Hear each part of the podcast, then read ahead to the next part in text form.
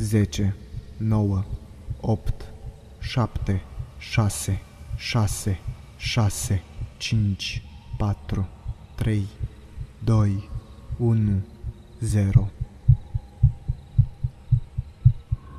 Cine e? Acest lucru mi s-a întâmplat acum vreo 10 ani. Locuiam într-un apartament din București împreună cu un prieten pe nume Andrei. Era joi seara, ora 8 și Andrei a trebuit să plece la muncă. După mai puțin de un minut, s-a auzit cum cineva a bătut la ușă. Vroiam să deschid ușa când mi-am spus Stai! Uită-te pe vizor. Am crezut că Andrei și-a uitat ceva înainte să plece.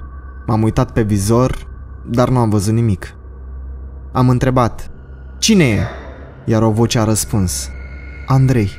Am spus că Andrei nu e aici, iar vocea a spus Nu, eu sunt Andrei. Dar nu era vocea lui. Am așteptat vreo 10 minute, după care l-am sunat pe Andrei. I-am spus totul. Eram șocat. Încă mă întreb ce se întâmpla dacă deschideam ușa. Puls 0